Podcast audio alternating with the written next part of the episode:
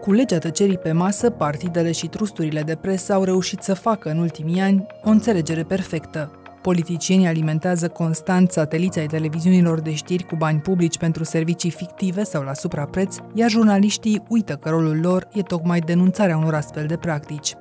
Rezultatul acestui mecanism e foarte convenabil pentru partide. Vorbăria politicienilor în medii protejate ia locul chestionărilor în conferințe de presă deschise, iar ziariștii ajung să-și sufoce publicul cu monologuri ministeriale găunoase și vorbe goale. Marcel Ciolacu intervine cu măsuri de urgență. Difuzăm chiar în acest moment răspunsul liderului PSD la atacurile din ultima vreme. Liderul PSD demască abuzurile și jaful noului regim. Liderul PSD va fi în direct. Invitatul meu este domnul Lucian Bode, ministru de interne. Mulțumesc foarte mult și pentru bujori. Sper să fie Da, vă mulțumesc.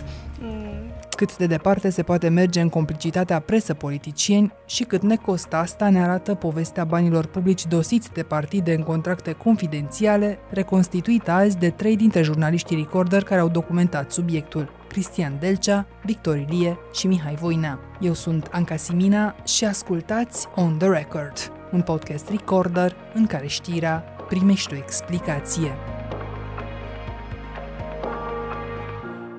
Mihai, Victor, Cristi, e o ediție specială azi. Recorder a rupt săptămâna asta o barieră importantă pe care partidele s-au tot chinuit să o securizeze. Dau bani către presă și nu vor să se știe cui, bani publici, în mod complet netransparent și în spate sunt campanii de imagine mai mult sau mai puțin mascate la televizor. Care au fost primele reacții după publicarea acestei investigații? Primele reacții au fost uh, pozitive. E clar că e un material care a strânit un interes foarte mare. E un subiect uh, care plana așa de ceva vreme în spațiu public. Se discuta despre această practică în care partidele direcționează bani către presă.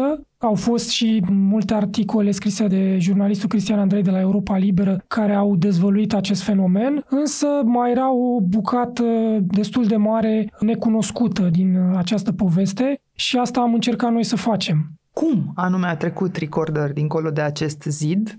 Căci am văzut între comentariile lăsate pe YouTube felicitări la adresa celui care a scris e-mailul anonim de la care de fapt a pornit totul. Oamenii simt nevoia să-i spunem mulțumesc acestui om necunoscut. În acest caz, am pornit de la o serie de documente care ne-au fost trimise pe mail de către o sursă anonimă. Și dintr-o dată am avut acest punct de plecare. Da, așa pornește o investigație. Ai un punct de plecare într-un subiect de larg interes public. Și noi am considerat că ăsta este un subiect de foarte mare interes public pentru că cumpărarea presei de către partide este o amenințare la democrație. Și evident am început să verificăm acele informații și să începem să documentăm și să dezvoltăm povestea. Așa a pornit uh, această investigație materialul ăsta pornește de la un fundament al jurnalismului și anume încrederea. Faptul că acest om a avut încredere să ne trimită nouă materialele astea și ne-a și scris într-un mesaj foarte frumos, considerând că suntem singurii care am putea aborda povestea asta într-o manieră extinsă și complexă și să spunem povestea exact așa, cum și-o imagina și el. Deci materialul nostru pleacă cumva de la baza asta, încredere dintre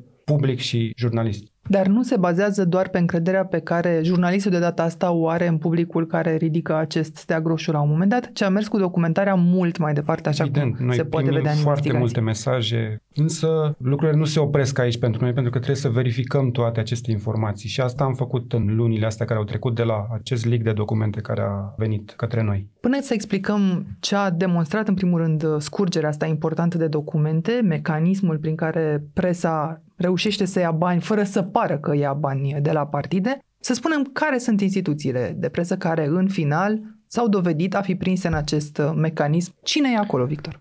E toată lumea bună, la care cumva ne așteptam deja, doar că pentru prima oară avem și niște confirmări. Avem televiziunile de știri, avem site-urile de știri consacrate, nu? știri pe surse, gândul. Ăsta e subiectul. Da, cred că mai Sunt degrabă îți vine să te entitățile uiți care- cine nu e. Lista celor care sunt prezenți este foarte mare și tragedia este că mare parte a presei din România a făcut acest pact cu partidele, a luat bani de la partide. Cei care au văzut deja materialul au putut vedea că noi am încercat să-i confruntăm, să le dăm un drept la replică celor care reprezintă trusturile de presă.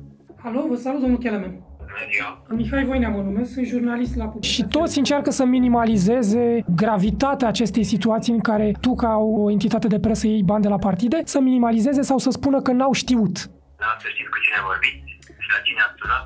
Da, din câte știu, sunteți redactorul șef al postului România TV.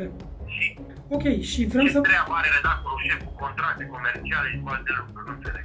Mi se pare absurd să nu știi că televiziunea la care lucrezi ia bani de la partide, la fel și moderatorii care fac emisiuni cu politicienii și în cazul celor de campanie scrie pe ecran emisiune de promovare electorală. E clar că aia a fost plătită, da? N-ai cum să nu schimbi comportamentul, că omul ăla n-a plătit ca să vină la tine să fii contondent cu el, nu?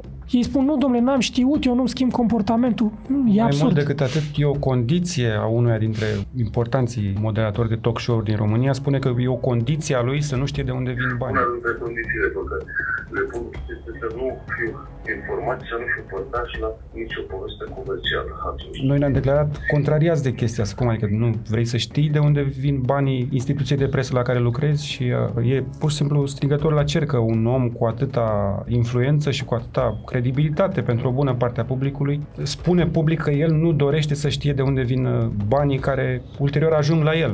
numai noutăți află de la dumneavoastră. Eu n-am cunoștință despre finanțarea unei emisiuni a mea cu Viorica Dăncilă de către PSD. Ca să nu fiu părtaș, spune Victor Ciutacu, cel la care te referi. Așadar, alege un cuvânt cu această încărcătură negativă. Părtaș la ce, dacă totul e în regulă, nu Trebuie să așa? spunem că noi la Recorder, de exemplu, informăm întreaga redacție și nu numai redacția, și publicul de unde vin banii cu care noi ne plătim salariile, cu care întreținem, cu care am cumpărat microfoanele astea și așa mai departe. Cel mai simplu lucru pentru a evalua o, o redacție, un trus de presă, este să vezi de unde vin banii. Nu ai cum să faci presă onestă dacă banii vin dintr-o zonă murdară, dacă vin de la un om de afaceri cu care face afaceri ilegale, dacă vin de la partide. E foarte greu să faci presă onestă, deci trebuie să urmărești banii, e, e cel mai simplu. Ăsta a fost scopul în timpul uh, documentării pentru investigație, dar după ce investigația s-a publicat, s-a născut odată cu publicarea și un val de ură venit așa înspre recorder, chiar din partea acestor site-uri nominalizate, Ei, cum s-au ce manifestat surpriză. oamenii ăștia. Da, nu i-aș spune un val, i-aș spune o încercare ridicolă de discreditare a Recorder. Noi ne așteptam la asta, chiar primisem niște semnale și era fire să ne așteptăm din moment ce am avut curajul ăsta să atacăm cea mai mare parte a presei din România și cea mai puternică parte a presei din România, da? Am avut curajul să prezentăm relația lor financiară cu partidele. Evident că ne-am asumat și asta, că vor apărea articole care vor încerca să ne denigreze. Am constatat, fără prea multă uimire, că la câteva ore după publicarea investigației noastre, mai multe site-uri de presă menționate în investigația Recorder au publicat concomitent un articol identic în care încercau să acrediteze ideea că Recorder are niște persoane care îl manipulează din umbră, au creat o conspirație din asta, lipsită de dovezi, da, doar prin niște conexiuni uh, absolut jenante. Interesant uh, este că această serie de articole a plecat, adică primul site care a publicat este site-ul Newsweek, condus de domnul Sabin Orcan. Newsweek Nu vreau să apar la recorder și niciunde altundeva. Care în materialul nostru este foarte, foarte deranjat de faptul că este întrebat pentru ce ia 3000 de euro pe lună de la PSD. Luați 3000 de euro pe lună de la PSD prin firma Vertigo Nu mă Events? interesează subiectul. Ți-am spus, nu comentez, nu mă interesează subiectul. Pe Deci Păi pentru chiar ce nu mă luați interesează. 3000 de euro pe lună? Deci chiar nu mă interesează subiectul. Ți-am spus, nu vreau să comentez, da? Zi bună. Și site-ul condus de domnul Sabin Orcan a publicat acest uh, articol în care Răzvan Ionescu, unul dintre fondatorii Recorder, este acuzat de faptul că tatălui a fost contabil într-un minister. Foarte grav. Alt lucru pe care se bate monedă este că Recorder la început a avut uh, legături cu omul de afaceri Dragoș Vâlcu. Ăsta este un lucru pe care noi nu l-am ascuns niciodată. În perioada în care ne gândeam să lansăm proiectul Recorder, am luat în calcul chiar ideea de a avea un finanțator, un partener și preț de câteva luni ne-am asociat cu Dragoș Vâlcu, care este un om de afaceri din industria de producție video, produce seriale pentru HBO, nu avea afaceri necurate, nu ni s-a părut nicio problemă să ne asociem cu el. Însă, realitatea face că în perioada aceea de concepere a proiectului nu am căzut de acord și în momentul în care am lăsat proiectul, Dragoș Vâlcu nu mai avea nicio legătură cu Recorder, deci noi am lăsat proiectul pe cont propriu și acum se bate monedă că domnule Dragoș Vâlcu s-ar afla în spate, deși nici el nu se spune ce ar fi făcut greșit acest om, decât că tatălui a fost ambasador în perioada comunistă. Asta este singura lor acuzație și am menționat-o pentru cei care și-ar pune vreo întrebare legată de această chestiune. E important de spus că dacă cineva s-ar afla în umbra Recorder,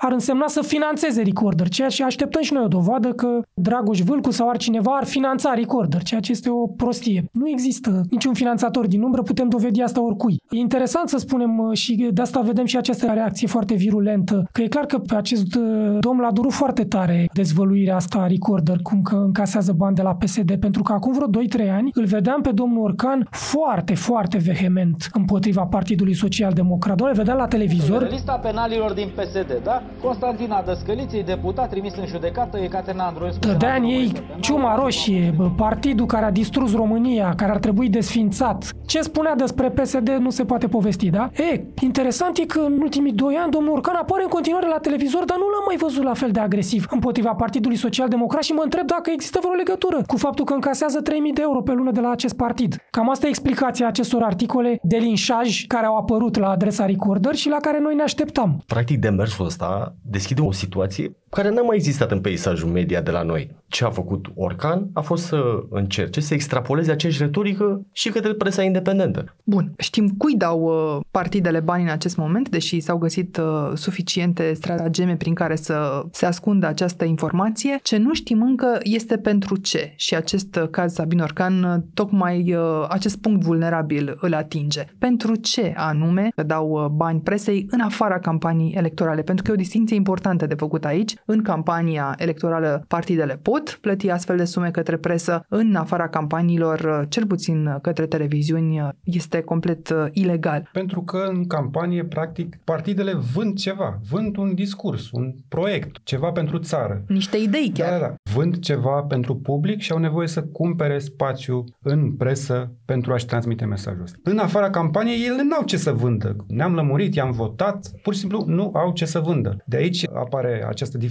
între cele două perioade și aspectul ilegal de a trimite bani către presă în afara campaniilor. Pentru că ele, de fapt, n-ar avea, teoretic, ce să livreze altceva decât manipulare sau propagandă. Exact, pentru că în campanie, așa cum spuneam, îl vedem marcat, vedem ceva scris pe ecran, deci știm pentru ce se dau niște bani, putem discuta dacă sumele sunt prea mari sau asta e altă discuție, dar măcar știm pentru ce se plătește. Și teoretic publicul e avertizat că este un spațiu de emisie plătit. Însă în afara campaniei electorale se dau bani și nimeni nu știe pentru ce se dau, pentru că pe ecran nu vedem nimic. Nu apare niciun marcaj, nu mai scrie promovare electorală, nu scrie clip electoral, nu scrie nimic. Așadar, ce putem bănui? Pentru ce se dau acești bani și ce au explicat liderii politici? Spuneți-mi, domnule prim-ministru, ați observat sondajele de opinie într-o perioadă scurtă și în, în momente dificile, ați crescut în sondajele de opinie.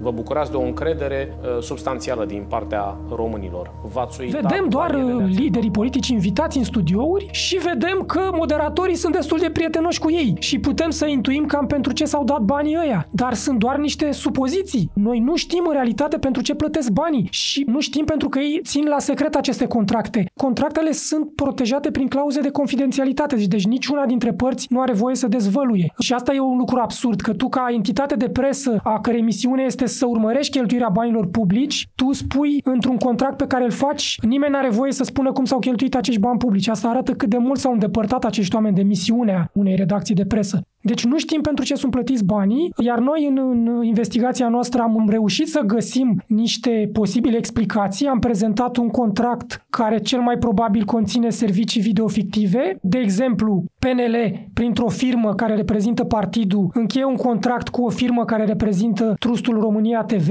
și este un contract de producție video. În contract scrie că firma din partea România TV primește 5.000 de euro pentru fiecare discurs pe care un lider PNL îl ține la un congres al partidului. Și sunt vreo 13 discursuri, se adună o groază de bani. Bine v-am găsit, dragi liberali!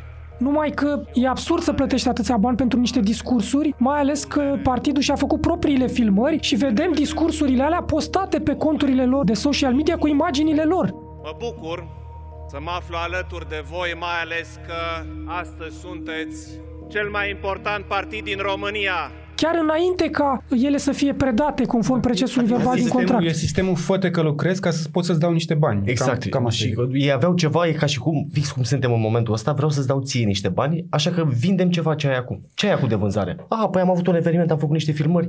Perfect, hai să tranzacționăm filmările astea. Sunt nevoiți să se acopere cu niște documente când livrează banii. Trebuie să scrie ceva în documente. Noi, de altfel, am prezentat și niște facturi în care scrie serviciu online. E o chestie foarte vagă. Nu e clar ce se livrează și cel mai important important lucru este că liderii partidelor care plătesc acești bani, aceste sume uriașe de bani din bani publici, nu sunt capabili să spună ce au cumpărat cu acești bani. Ce le scapă totuși în discurs? De exemplu, care e logica lui Marcel Ciolacu în direcția asta? De fapt, este promovarea fiecare partid are anumite politici publice. Marcel Ciolacu, un lider de partid care aduce în discuție o chestiune foarte interesantă. Presa plătită pentru targetare. Presa ca instrument de sondare a opiniei publice. Nu ai cum să, să testezi dacă ce gândești tu în laboratoarele de lucru ale partidelor este eficient și este pe așteptările românilor. Da, el vrea să folosească ziariștii să publice niște articole și să întrebe oamenii dacă sunt de acord cu ce vrea să facă PSD. El ne spune nouă că întrebăm, domnule, pentru ce ați plătit? Și spune că, domnule, ca să targetăm la conferințele de presă, să targetăm ceva anume. Se promovează cu conferințele de presă ale liderilor, miniștrii când vin cu o politică publică, ce dorim să transmitem, o decizie a partidului care... Cum să targetezi la o conferință de presă? În primul rând, unu, la conferință de presă jurnaliștii vin din oficiu, nu trebuie să-i plătești ca să vină la conferința de presă. Doi, dacă tu îi spui ziaristului ce să targeteze din conferința de presă, deja ai intrat peste el și ai influența politică editorială. Deci deja tu comanzi în politica editorială a unei publicații. Când i-am explicat lucrul ăsta, deja s-a speriat. Nu, nu, că noi nu intervenim în politica editorială. Păi cum dacă tu spui practic ce să facă ziaristul? Este normal să-mi doresc să apară targetat mesajul meu, să-mi apară targetat Vine ziaristul la tine la conferință și tu după aia, agenția pe care ai plătit-o sună la redactorul șef și zice de la conferința aia, eu vreau să-mi targetați așa. Păi asta e presă cumpărată, adică e mai clar de atât nu se poate. Agenția pe care ai plătit-o deja e un element nou și interesant în poveste. Primesc televiziunile noastre banii ăștia prin contracte directe, Victor, sau cum? Există o mulțime de modalități, de fapt, prin care banii ajung la presă. Există interpuneri de partid, interpuneri ale televiziunilor. Unele televiziuni își folosesc uh, firma pe care au înregistrat site-ul, alții folosesc, practic, agenții din piață care au niște firme de sertar și pac, prind viața dintr-o dată că nu, au apărut foarte mulți bani pentru asta în principiu au niște abonamente lunare, sumele sunt uh, aceleași, nu sunt identice doar pentru că fluctuează cursul valutar și e limpede că i-au negociat în euro și iată cum de fapt intră, intră lei lunar, sume grăsane, e greu să justifici astfel de bani de la un partid politic. Și de asta folosesc agenții de fapt, banii nu mai sunt publici din punctul lor de vedere, devin bani comerciali. Practic, tu ai bani publici doar din momentul în care pleacă de la autoritatea electorală permanentă către PSD și de la PSD, eventual, către o agenție media. Problema e că din momentul ăla mai departe, agenția media e un SRL și firma care deține o redacție e un alt SRL. Ori ei pretind că nu poți și nu ai voie să dezbați relația comercială dintre o redacție și o agenție de media. Asta e fals, pentru că agenția media există în esență doar ca să ascundă banii publici și să poată pretinde asta. Dar contractul între PST și agenția media ai avea de ce să-l dezbați public și de ce să-l faci public? Normal, pentru că partidele politice sunt instituții care se supun legii 544 și trebuie să dea seamă pentru fiecare leu pe care îl cheltuiesc. Că întreagă fie spus, ei au mult mai mulți bani despre care noi nu știm ce fac cu ei. Și tot aceleași partide acum, mai ales PSD și PNL, pentru că acestea sunt cele care nu vor să facă publice contractele, au introdus acolo clauze de confidențialitate. Păi Marcel Ciolacu n-ar fi recunoscut nici firmele astea dacă nu l-am fi întrebat noi despre ele. Una e, nu știu, media nu știu cum și Vertigo. Nu voia să facă până acum nici măcar acest prim pas, să dezvăluie primul intermediar al banilor, SRL-ul, agenția în speță care primește banii de la PSD. Oamenii văd un montaj acum pe mm-hmm. contul de YouTube al Recorder, dar vouă cât v-a luat să scoateți de la Marcel Ciolacu aceste două nume de firme care ar fi trebuit să fie publice de ani de zile. Ne-a luat mult timp, pentru că el încerca să ne ia de fraier. Ce să o mai dăm cotită? Fiecare partid are anumite politici publice și normal că le, le promovezi în primul rând pe te lasă la social media a început explicându-ne că banii ăștia din subvenții sunt folosiți în social media și stați puțin că nu ne referim la asta, ne referim la banii dați către presă. Ce se întâmplă la holdingurile lor? Eu am un singur holding, se numește PSD, e transparent. Am se făcea că nu înțelege până l-am făcut să înțeleagă ce vrem și în final să admită că nu poate să ascundă numele intermediarilor, pentru că acolo este relația partid SRL, e la prima mână, acolo ai dat banii publici, n-ai cum să ascunzi. Și era ca un copil așa care o dădea din colț în colț. Refuzați să spuneți unde se duc acești eu nu, nu, nu, eu nu refuz. Eu am un contract cu o agenție Dar e un contract de confidențialitate. Nu, nu, nu și agenția cu mine.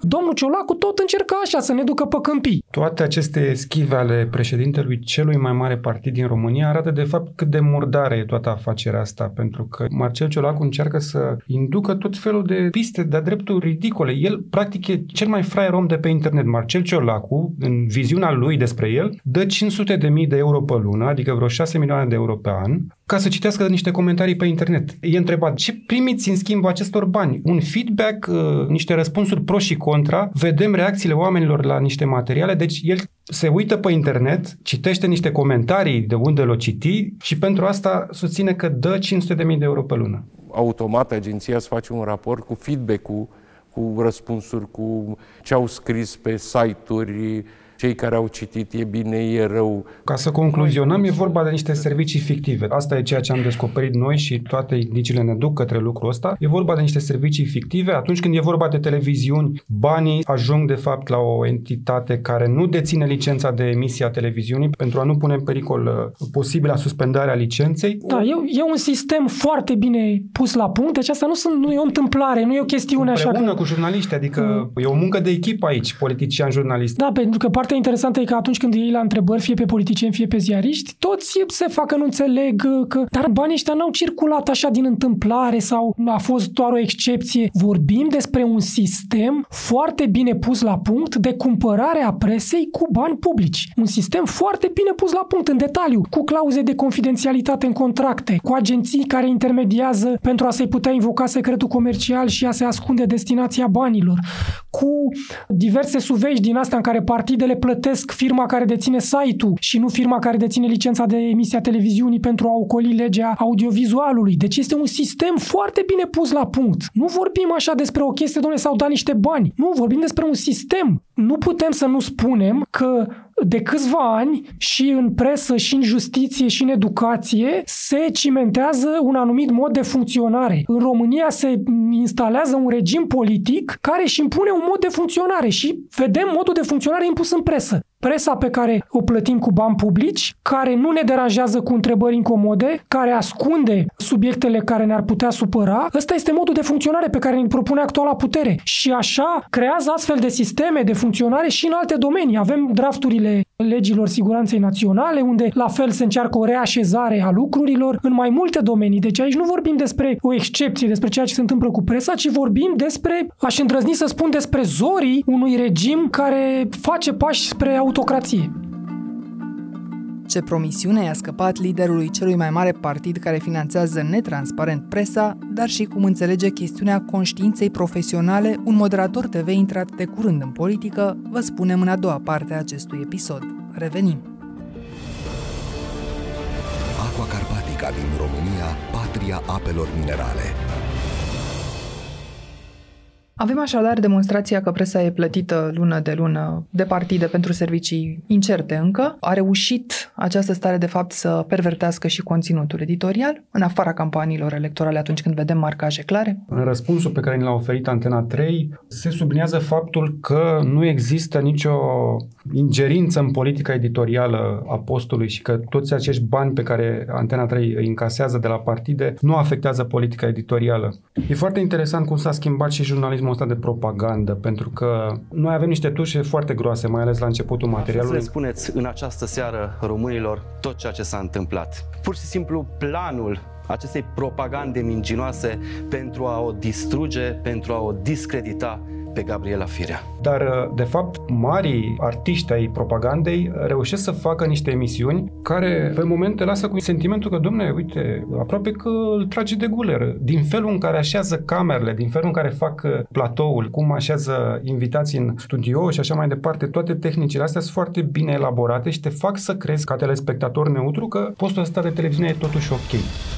Vasile Dâncu, ministrul apărării cu cel mai greu mandat, de la cel de-al doilea război mondial este alături de mine în această seară și va răspunde unor întrebări esențiale venite din partea dumneavoastră. Însă analizând uh, în profunzime emisiunile astea și pentru că noi am petrecut foarte mult timp lunile astea uitându-ne la tot felul de dezbateri, talk show-uri de la televiziunea de știri, ne dăm seama că există niște patternuri așa pe care le respectă și care cumva merg în subconștientul omului și sunt unii atât de buni încât urmărind uh, minut cu minut o emisiune, nu îți dai seama ce e în neregulă, dar la final rămâi cu o stare rea. Și îmi vine în minte acum o emisiune al lui Silviu Mănăstire cu fostul primar al sectorului 1 Tudorache și viitorul primar al sectorului 1 Clotilde Armand și era o emisiune de campanie. Voiam să inserăm un fragment din emisiunea asta în material și mi-am dat seama că nu avem ce pentru că ar trebui să dăm toată emisiunea ca să-ți producă revelația și starea de rău pe care mi-a produs-o urmărind prestația acestui jurnalist. Este Simțiți o... cu conștiința încărcată, doamna Armand? Faptul că a murit un om? Din punctul meu de vedere, politica editorială a fost afectată în mod indiscutabil de către aceste plăți pe care partidele le fac către televiziuni. Și așa cum a spus și Cristi, nu e atât de flagrant încât să poți pune degetul neapărat în fiecare seară pe ceva ce se întâmplă. Însă, ă, pentru cine știe cum au funcționat aceste televiziuni an la rând, este clar că în modul lor de funcționare în ultimii ani a apărut o schimbare. Dacă ne uităm, să zicem, în ultima jumătate de an sau în ultimul an, vedem că emisiunile principale de la posturile de știri au ocolit subiecte foarte importante de pe agenda publică. Haideți să ne întoarcem puțin în timp, să ne-l amintim pe Mihai Gâdea, începându-și emisiunile de seară, cu niște monologuri foarte dure. Doamnelor și domnilor, bună seara! Bine v-am regăsit la o super ediție. La adresa serviciilor secrete, de exemplu. A fost o perioadă în care la Antena 3 erau criticate foarte dur serviciile secrete, SRI-ul în speță. Sunt documente care arată, documente oficiale, că SRI-ul condus de George Maior a făcut poliție politică. Ei, am avut acum care... câteva luni o știre foarte importantă despre acele drafturi prin care s-a discutat despre modificări aduse la legile siguranței naționale, în care SRI-ul primea niște puteri sporite, unele dintre ele scandaloase. Ei, eu n-am mai văzut monologul ăla ținut de Mihai Gâdea în deschiderea emisiunii. Asta înseamnă influențarea politicii editoriale. Comodă să uită și îl vede pe el ținând în continuare un monolog, îl ține despre război, s-a mai întâmplat ceva în Ucraina, Ucraina și așa și poate e un subiect important și ăla, dar poate omul de rând nu știe că, domnule, de astăzi a mai apărut ceva mult mai important pe teme interne aici. Dar nu se spune nimic despre asta. Asta este o schimbare majoră în politica editorială a unui post. Domnul Gâdea a refuzat o discuție directă cu tine, Victor, dar ți-a transmis un mesaj mi-a transmis că, într-adevăr, există contractele, dar n-am vrut să discutăm sumele. Antena 3, spre deosebire de celelalte televiziuni, are o, o suveică mai puțin alambicată. Antena 3 are și site-ul și licența de emisie pe aceeași firmă. Ori asta deschide o serie de probleme din punctul de vedere al CNA. Admite Antena 3 prin reprezentanții săi că are contracte cu partidele? Nu, admite că au un contract cu o agenție de media buying, dar nu aprofundează. Agenția Vertigo Events, despre care inclusiv Marcel Ciolacu a recunoscut că este agenția PSD. Deci da, Antena 3 are contract cu PSD prin intermediarul Vertigo. Vertigo ia banii de la partid și de mai departe către presă. Destul de simplu de evaluat și din fotoliul de telespectator este ritmicitatea cu care anumiți invitați apar pe aceste ecrane. Peste vară, când vorbeai de legile siguranței naționale sau de lipsa lor în anumite studiouri de televiziune ca teme de discuție, apărea în schimb ministrul Daia. Bună seara dumneavoastră și telespectatori dumneavoastră, vă rog. A trebuit să vină de-aia la Ministerul Agriculturii ca să afle și unii uh, guvernanți că planta fără apă se usucă? Era practic de serviciu la televizor aproape seară de seară sau la două seri. În alte perioade apare ministrul Budăi, când, zice și domnul Marcel Ciolacu în interviu, am testat voucherele. Vestea cea mai importantă, doamnelor și domnilor, este confirmată de ministrul muncii. Se vor mări pensiile, președintele PSD spune cel puțin cu rata inflației. Și cred... Apoi îl vedem pe domnul Ciolacu însuși, în a treia săptămână din lună, lună este și în studioul RTV și apoi în studioul uh, Antenei 3. De exemplu, nu este analizată la televiziunile de știri activitatea guvernului, nu este analizată la sânge activitatea premierului Nicolae Ciucă. Eu pun pariu că dacă ieșim acum pe stradă și întrebăm oamenii ce știți despre activitatea premierului Nicolae Ciucă care conduce guvernul României, o măsură pe care a luat-o, ce v-a rămas în cap din activitatea lui? Eu am curaj să pun pariu că nimeni nu știe să răspundă la întrebarea asta. Este exact ca în infografia pe care am prezentat-o și în material. S-a creat un zid între cetățeni pe de-o parte și politicieni și jurnaliști pe de altă parte. Cumva, în jurul acelui zid de la Casa Poporului au fost trași ziariștii și de acolo își fac misiunea, nemai întorcându-se de fapt spre bazele jurnalismului, care înseamnă să dai voce oamenilor, celor care n-au voce, celor care n-au putere în societate. Practic sunt într-un team building cu toții acolo, între gardurile Casei Poporului. Și chiar unii dintre jurnaliști sunt atrași cu totul în partid. De fapt, sunt niște politicieni trimiși în redacții, sunt niște politicieni care ajung în interiorul unor redacții fac ravagii acolo și apoi sunt extrași înapoi în partid. Pentru că tot discursul acestor oameni, dacă ne gândim la Rareș Bogdan, Silviu Mănăstire mai nou, ei de fapt au niște discursuri de politicieni, nu de jurnaliști în emisiunile pe care le fac. Da, par niște acoperiți pe care politicul îi trimite în jurnalism, așa, da, așa se comportă pe mulți dintre ei că le urmărește activitatea de jurnalist din ultimii 2-3 ani de carieră dinainte de a trece în politică. Deja ești sigur că o să facă pasul la un moment dat, dar pare că cineva le-a zis, bă, mai rămâi în jurnalist, că ne ești de folos acolo vreo 2-3 ani și după aia treci la noi. Dar pare că înțelegerea e făcută de mult.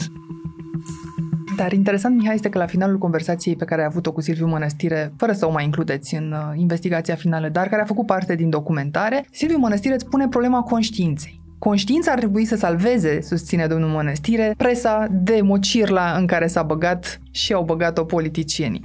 Important lucru din toată povestea asta este conștiința. Da? Este conștiința profesională, dacă ții la ea, dacă o ai în primul rând, da? Da, el e foarte relaxat, spune că nu s-a lăsat în niciun fel influențat de banii pe care îi plăteau partidele către televiziunea la care lucra, că dacă intra cu un politician în emisiune și scria pe ecran promovare electorală, el nu era influențat, deși se plătiseră bani. Există practica asta și în televiziunile generaliste sau doar în cele de știri? Din informațiile la care am ajuns noi, pare că această practică există doar la televiziunile de știri. Însă nu putem băga mâna în foc. E important de spus că noi nu avem pretenția că am epuizat acest subiect, am rămas, chiar pe măsură ce l-am documentat, am rămas cu impresia că mai sunt zone neacoperite. N-am reușit să deslușim tot circuitul banilor, am reușit să decriptăm o parte foarte importantă care ținea de Partidul Social Democrat, principalul partid al țării și cel mai uh, hermetic din punct de vedere al transparentizării acestor bani. Aici am reușit să deslușim o parte foarte importantă, însă au rămas în continuare multe necunoscute. Dacă ar fi o presă sănătoasă, subiectul ăsta ar fi preluat de alte redacții și niște zeci de ziariști în dimineața asta ar lucra la chestia asta, să afle mai mult. Așa cum și noi am preluat lucruri de la Cristian Andrei, de la Europa Liberă, într-o presă sănătoasă așa se întâmplă lucrurile. Ziariștii vin și își completează munca unii altora. Numai că,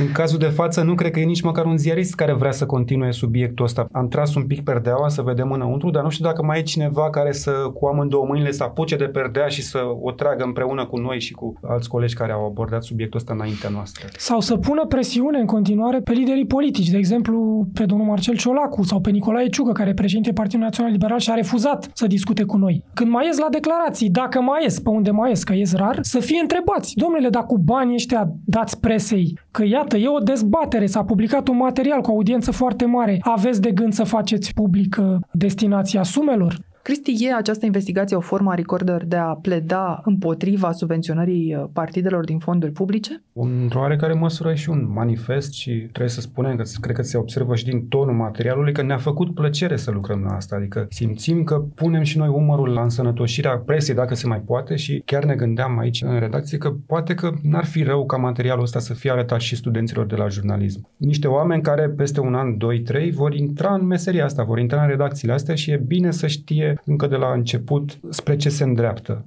E și o avertizare materialul. Nu știu dacă suntem neapărat susținătorii ideii că partidele n-ar mai trebui subvenționate deloc de la bugetul de stat, pentru că știm de unde a pornit această idee și la bază erau niște argumente destul de solide. Problema este cum a fost pervertită această subvenționare, că au crescut foarte mult subvențiile și cea mai mare parte din acești bani s-au dus către presă. Deci mai degrabă ar fi vorba, aș zice eu, de o reglementare. Dar ținând cont că cei care trebuie să reglementeze profită în acest moment de sistemul ăsta, nu știu cum se va putea reglementa. Noi am reușit să smulgem niște promisiuni de la domnul Ciolacu Urmează să le publicăm în zilele următoare, să arătăm că atunci când îl strângi cu ușa pe un politician într-o chestiune atât de evidentă, nu are unde să mai fugă și până și domnul Ciolacu a admis că, da, unu, ar fi normal să facem publică destinația acestor sume și vă promit că o să discut cu avocații și cu agențiile intermediare și o să vă dăm aceste sume, destinația acestor sume. V-am promis că voi avea o discuție cu agențiile și o să vedem cum facem un act adițional care să-mi permită să vă dau această informație. Și că o să se țină de promisiune, până acum nu s-a ținut. Și a doua promisiune pe care a făcut-o este că o să merg în coaliție și o să propun un amendament la lege, o să facem o modificare prin care să punem poate o limită pentru banii din subvenții care pot fi alocați către presă. Să nu mai ajungem la situația asta în care partidele dau către presă mai mulți bani decât Coca-Cola sau decât altă corporație care cumpără reclame. Da? E o anomalie totală. Și a promis domnul Ciolacu că se va duce în coaliție cu astfel de propunere. Cred că o să vorbesc acest lucru chiar și în coaliție, să venim cu o reglementare ca să închidem aceste discuții continue unde se duc sumele. Pare că a promis ca să scape de gura noastră acolo în interviu, că îl încolțisem și nu mai avea ce să spună și a promis și el ce să facă, dar uh, noi o să revenim în zilele următoare cu aceste promisiuni și mai departe depinde de restul presei, de societatea civilă să pună presiune pe acest politician care iată a făcut niște promisiuni și care ar trebui să și le țină. Nu poate că ar trebui să nu mai fim confortabil cu această idee că da, domnule, ăștia promit, dar nu se țin niciodată de promisiune. Poate că ar fi bine să insistăm măcar o dată să-și țină promisiunea. Oricum s-ar reglementa situația asta cu relația financiară dintre partide și redacții, noi suntem de părere că n-ar trebui să existe relații de niciun fel financiare între partide și redacții. Sunt două tabere care ar trebui să fie mereu pe baricade diferite. Eu, de exemplu, mai degrabă sunt pro-subvenție cumva, pentru că înainte umblau cu valize de cash, erau, își păguiau ziariștii într-un fel de neurmărit. Subvenția dă niște bani publici unui partid și practic ne asigură că acești bani sunt de data asta urmăribili, nu mai sunt bani negri, nu? Pentru că înainte de să existe aceste subvenții vorbeam de bani eminamente negri, nu știam nimic de unde vin cei cu ei. Acum problema e de transparență și de moralitate. De ce ar interacționa un ziarist cu un politician, financiar vorbind? Pe de altă parte, însă, vestea bună este că unei instituții uh, precum Consiliul Europei îi se pare anormal că partidele plătesc presa cu bani publici și cere Consiliul Europei României, în mod oficial printr-un raport făcut uh, public imediat întâmplător după investigația publicată de Recorder, cere ca legislația să fie transformată, modificată în acest uh, sens, ca dezvăluirea contractelor secrete dintre partide și presă să fie practic o obligație a partidelor din acest moment. Crezi, Mihai, că vom ajunge să trăim și ziua asta că ne-a cerut-o cineva de la Consiliul Europei? Păi nu știu, mie îmi place să cred că o să trăim ziua asta pentru că ne-a promis nou Marcel Ciolacu. Mie îmi place să cred că respectă Recorder cel puțin la fel de mult uh, cum respectă și Consiliul Europei. De iată deja două entități respectabile care i-au cerut să facă treaba asta. Sper că o să trăim și ziua asta în care politicienii o să înțeleagă că sunt într-o logică complet greșită și că nu ne pot lua pe toți de proști, că până la urmă despre asta e vorba. Să ne cheltuie banii da, din taxele și impozitele noastre și să ne spună, da, nu putem să vă spunem cum i-am cheltuit și pentru ce. Dar subiectul ăsta are pe masă două entități importante, presă și politicieni. Nu te poți aștepta numai de la politicieni să desecretizeze, să facă să dragă. Te poți aștepta și de la presă. Poate presa să se extragă din această mașinărie compromițătoare și derutantă până la urmă pentru marele public? Eu cred că nu poate. Eu cred că dacă mâine dispar banii politici, o parte din televiziunile de știri ar deveni pur și simplu falimentare. Pentru că, de fapt, partidele au ajuns să fie niște investitori cu un procent mare în ce înseamnă ownership-ul televiziunilor de știri din România. Suntem țara din UE cu cele mai multe televiziuni de știri avem televiziuni de știri și în același timp suntem cei mai dezinformați dacă te uiți în alte topuri. Și cred că toate sunt profitabile și asta e o chestiune interesantă. Aceste trusturi de știri fac profit. Deci fac profit din afaceri cu statul. Apropo și de ordonanța guvernului Orban, prin care s-a acordat ajutor de stat către presă pentru reclame la măști și ce a mai fost atunci. Și când de asemenea Recorder a spus că nu se înscrie pe lista celor care iau bani. Cele care au luat cei mai mulți bani, toate aceste entități care au beneficiat de acel ajutor de stat au făcut profit. Să mai spunem totuși că dependența aceasta de banul politic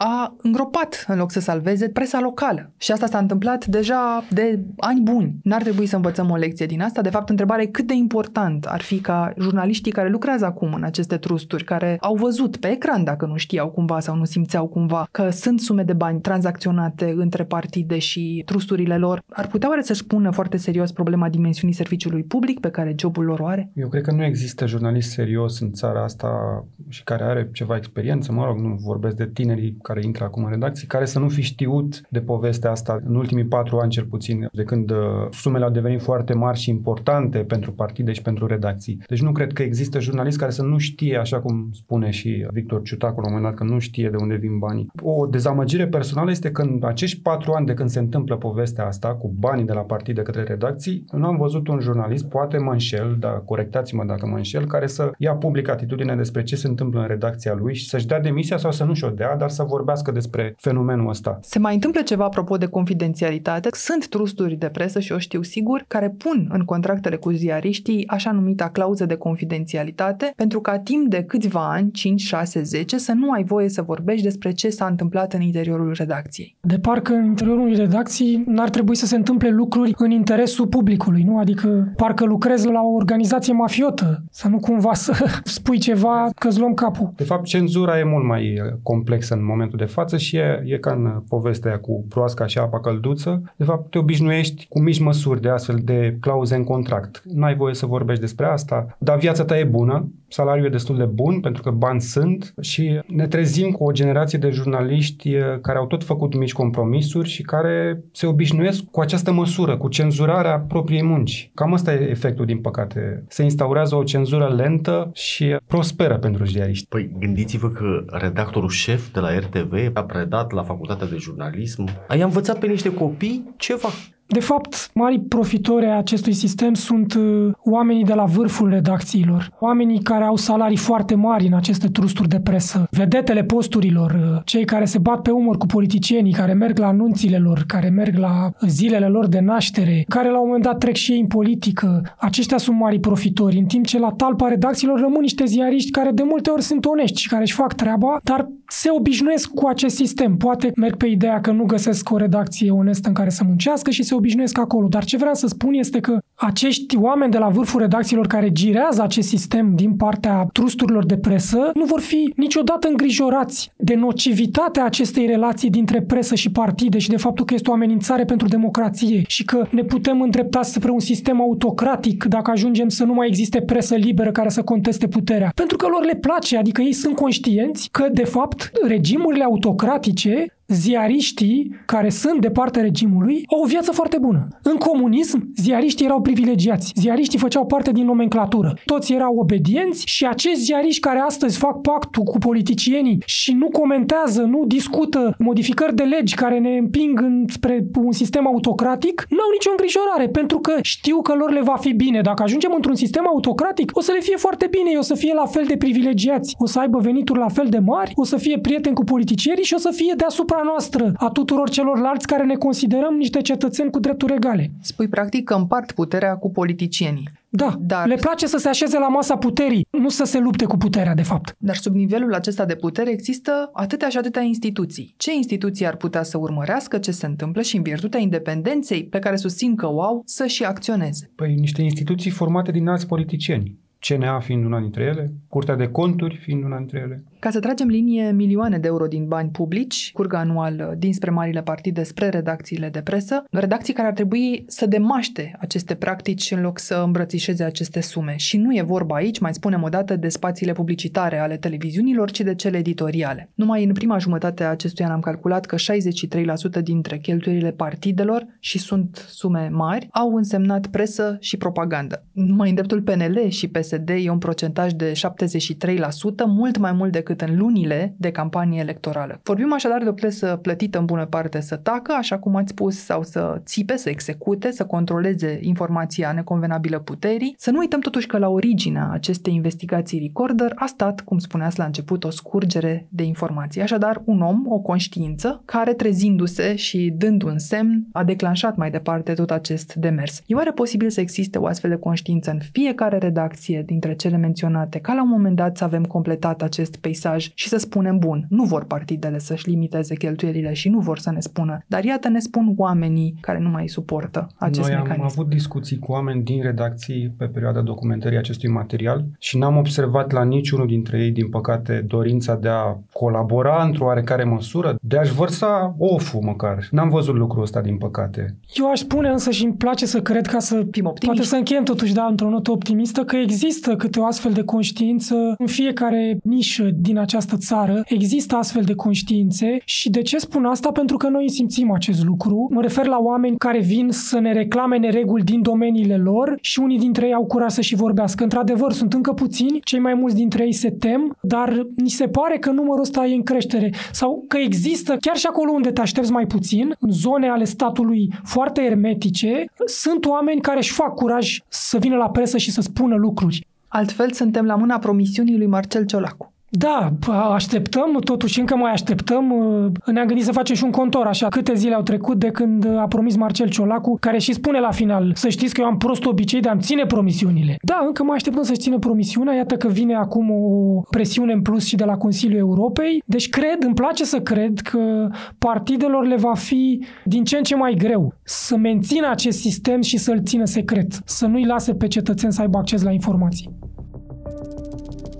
Mă gândeam aseară după ce am publicat materialul că noi suntem foarte surescitați așa de subiectul ăsta pentru că suntem în breaslă, suntem jurnaliști și ne preocupă meseria asta, dar mă gândeam totuși oamenii oare sunt la fel de atenți la lucrurile astea pe care noi punem atâta preț? Și uh, cred că de ce e important subiectul ăsta al uh, cumpărării presei de către politicieni este pentru că la un moment dat va mai veni o tragedie, cum a mai fost un cutremur, poate un Cernobâl, un colectiv mai nou. În momentele astea îți dai seama cel mai bine cât de important e să ai jurnaliști, să ai o presă care să-ți spună de unde ți se trage și ce poți face ca să nu repeți situația în care te afli. Oameni care să pună întrebările care contează. Mi-amintesc acum de celebra conferința lui Florin Iordache din seara ordonanței 13, în care un jurnalist, așa cum l-am simțit și pe Mihai că îi plezneau venele de furie, îl întreba pe ministrul justiției de atunci, domnule, legea asta este pentru dumneata și pentru colegii dumitale de partid, întrebarea care trebuia pusă în momentul ăla. Și avem nevoie de oameni care să aibă curajul și furia și mă bucur că în materialul ăsta se simte și furie. Furia reporterilor care au făcut acest material, să aibă furia de a pune întrebările care trebuie în momentele cele mai importante. Și vezi acum jurnaliști, oricare ar fi chipul lor și microfonul pe care îl țin în mână, revenind cu această întrebare la Nicolae Ciucă și la Marcel Ciolacu, săptămână de săptămână, când desecretizați contractele pe care partidele politice le au de plătesc presa? Da, eu cred că chiar au fost mai mulți atunci și e important să spunem că la acea conferință de presă, jurnaliștii din televiziunile de știri, în principal, au fost cei care au pus presiune pe Florin Iortache și au creat acel iureș care a dus la protestele din stradă. Deci jurnaliștii din aceste televiziuni. Iată că există jurnaliști buni și în aceste televiziuni, adică trebuie să spunem și lucrul ăsta. Și da, e importantă întrebarea ta, dacă încă mai au nervul ăla de, de a se duce peste politicieni cu întrebările astea dure și necesare. Haide să sperăm că încă îl mai au și că o vor face. Pe mulți dintre ei îi cunoaștem și avem încredere că încă mai, mai avem jurnaliști, chiar și în televiziuni, care știu să-și facă meseria și atunci când vor fi întrebări importante de pus, le vor pune. Ați ascultat On The Record, un podcast săptămânal produs de Recorder și susținut de Banca Transilvania. Dacă informațiile v-au fost utile, ne-ar bucura să trimiteți acest episod unui prieten. Suntem pe orice aplicație de podcast și pe canalul dedicat de YouTube, iar ca să nu ratați niciun episod viitor, nu uitați să dați subscribe. Vă recomandăm să ascultați și podcastul BT Talks, disponibil pe bancatransilvania.ro podcast. On the Record are ca editori pe Cristian Delcea și pe Mihai Voinea. Eu sunt Anca Simina, ne reauzim vineri.